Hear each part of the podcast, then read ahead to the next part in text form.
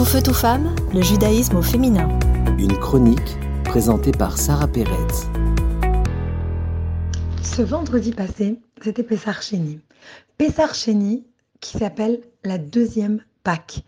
La deuxième Pâque, le deuxième Pessar, pour traduire mot à mot, arrive exactement un mois après la première fête de Pessar, le 14 Iyar.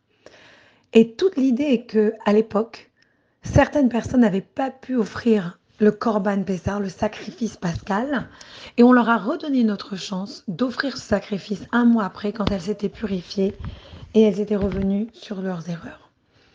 Et c'est vraiment une leçon magnifique dans la vie, de savoir qu'on peut toujours se rattraper, qu'on peut toujours essayer de réparer le passé, ça arrive à tout le monde de faire fausse route, de prendre une décision et de reconnaître des années après, des mois après, ou si nous sommes chanceux, quelques secondes après, que ça va nous coûter cher.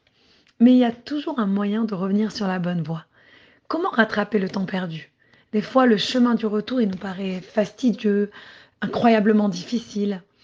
C'est pour ça que j'adore cette fête de Pessarchénie, parce que c'est un message qui nous stimule, qui nous donne de l'espoir quand on se rappelle que ces individus ne pouvaient pas offrir ce sacrifice et qu'ils ont demandé à Moïse, à Moshe de les aider, alors qu'ils avaient délibérément transgressé la volonté de Dieu. Ce n'était pas une erreur qu'ils avaient fait par hasard, ils n'étaient pas tombés impurs par hasard, ils avaient choisi de transgresser certaines choses. Et pourtant, ils ont quand même mérité d'avoir une deuxième chance. Et il y a plusieurs points fascinants dans cette histoire à propos de cette fête. Déjà, contrairement à d'autres fêtes, qui était unilatéralement commandée par Dieu, cette fête a été inspirée parce que des gens se sont plaints. Donc ils se sont plaints de ne pas avoir pu offrir le sacrifice et en réponse, on a instauré une fête pour leur donner une deuxième chance. Contrairement à la Pâque à Pessar qui dure sept jours, cette fête accomplit le même objectif en une, en une seule journée. Et enfin, la leçon la plus importante, c'est qu'il n'est jamais trop tard. Personne n'est jamais trop perdu ou trop oublié pour faire amende honorable dans sa vie. Et des fois, nous nous égarons ou nous nous trompons ou nous avons l'impression d'être allés trop loin. Il faut toujours se rappeler qu'il y a un moyen de rebondir. C'est ça qui est fascinant. Rien n'a besoin d'être conventionnel. On n'a pas besoin de cette année pour revenir sur cette année où on a fait des erreurs. Un jour, ça suffit. Une minute, ça suffit. Réaliser, comme on dit souvent en thérapie, de réaliser qu'il y a un problème déjà, c'est la moitié de la guérison. Pour que cela soit réel, il faut que cela vienne du plus profond de soi. Tout tourne autour de ce cri intérieur, de cette détermination, de cette discipline que nous allons faire, que nous allons avoir pour réellement changer nos vies.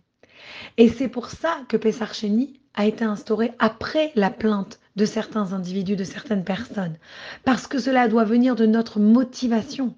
C'est seulement quand on veut changer que Dieu nous donne l'opportunité de changer et nous facilite le chemin. Et cela est illustré aussi par la période que l'on vit.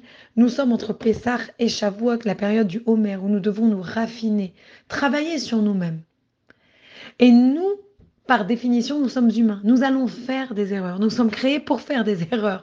Nous ne sommes pas des individus parfaits. Mais la bonne nouvelle est que nous n'avons pas besoin d'être parfaits.